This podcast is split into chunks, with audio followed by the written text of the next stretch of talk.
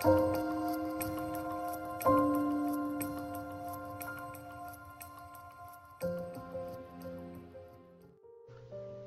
غير ما تحسوا سرقتولنا ضحكتنا سرقتولنا لمتنا سرقتولنا طفولتنا.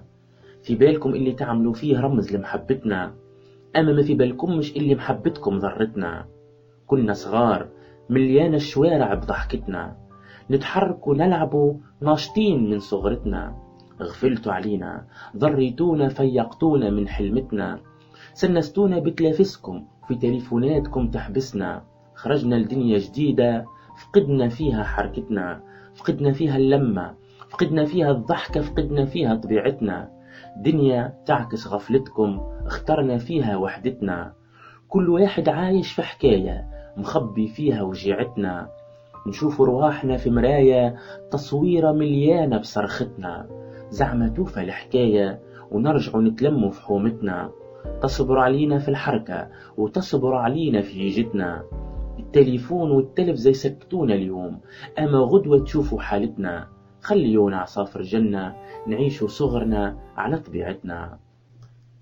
نصيحة اليوم لا يقتصر دور الأم في تقديم النصائح فقط بل يجب أن يكون هناك مشاركة حقيقية مع الأطفال من خلال اللعب معهم ومشاركتهم الهوايات المختلفة لهم وهذا يساعدهم على اكتساب العديد من المهارات ويزيد من قدرتهم على التفاعل والمشاركة مع الآخرين. أغلب اللي تبعوا فينا واللي عندهم مشاكل تعلق أطفالهم بالهاتف الذكي يعرفوا ولا سمعوا بالقوانين الدولية والبحوث العلمية اللي تأكد خطر الهاتف على الأطفال. يعرفوا السن القانوني ويعرفوا المخاطر الصحية والنفسية عليهم.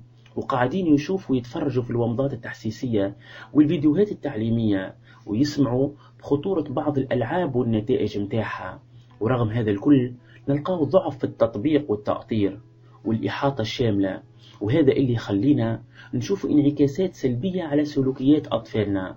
كما الخوف المكتسب يولي يخاف من أبسط الحاجات يخاف من الظلمة يخاف لا يقعد وحده يخاف لا يفشل قبل ما يجرب يخاف يغلط والخوف هذا يعمل له نوع من الانسحاب والعزلة باش ما يدخلش في تجارب تخوفه.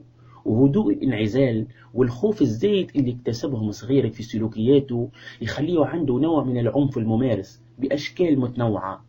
تولي ردة فعله غير متوقعة وعنيفة والعنف اللي نحكيه عليه ينجم يمارسه بطريقة مباشرة على غيره سواء كان عنف لفظي أو جسدي.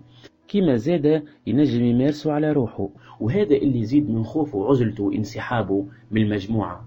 والعائلة تمثل المجموعة الأولى اللي ينسحب منها الصغير خاصة كيف تلقاهم مسكرين باب الحوار مع أطفالهم وما يشاركوهمش ألعابهم ومواهبهم وقراراتهم ويكتفيوا بتوفير مدمرات التفكير من الألعاب الإلكترونية والهواتف الذكية. ويظنوا اللي تربية الصغير هي حاجيات مادية نوفرها له وننساو الجانب العاطفي. الاهتمام هو أساس الحب وشرط من شروط العلاقة السليمة بين الأولياء وصغارهم. والمعرفة بفن إدارة الوقت هو أساس الاهتمام والنظام اليومي للأسرة اللي مش نحكيهن عليه إن شاء الله في الحصة الجاية. وقبلنا نخليكم نقول لكم ونزيد نوصيكم. أطفالنا أمانة. فلنحافظ عليهم.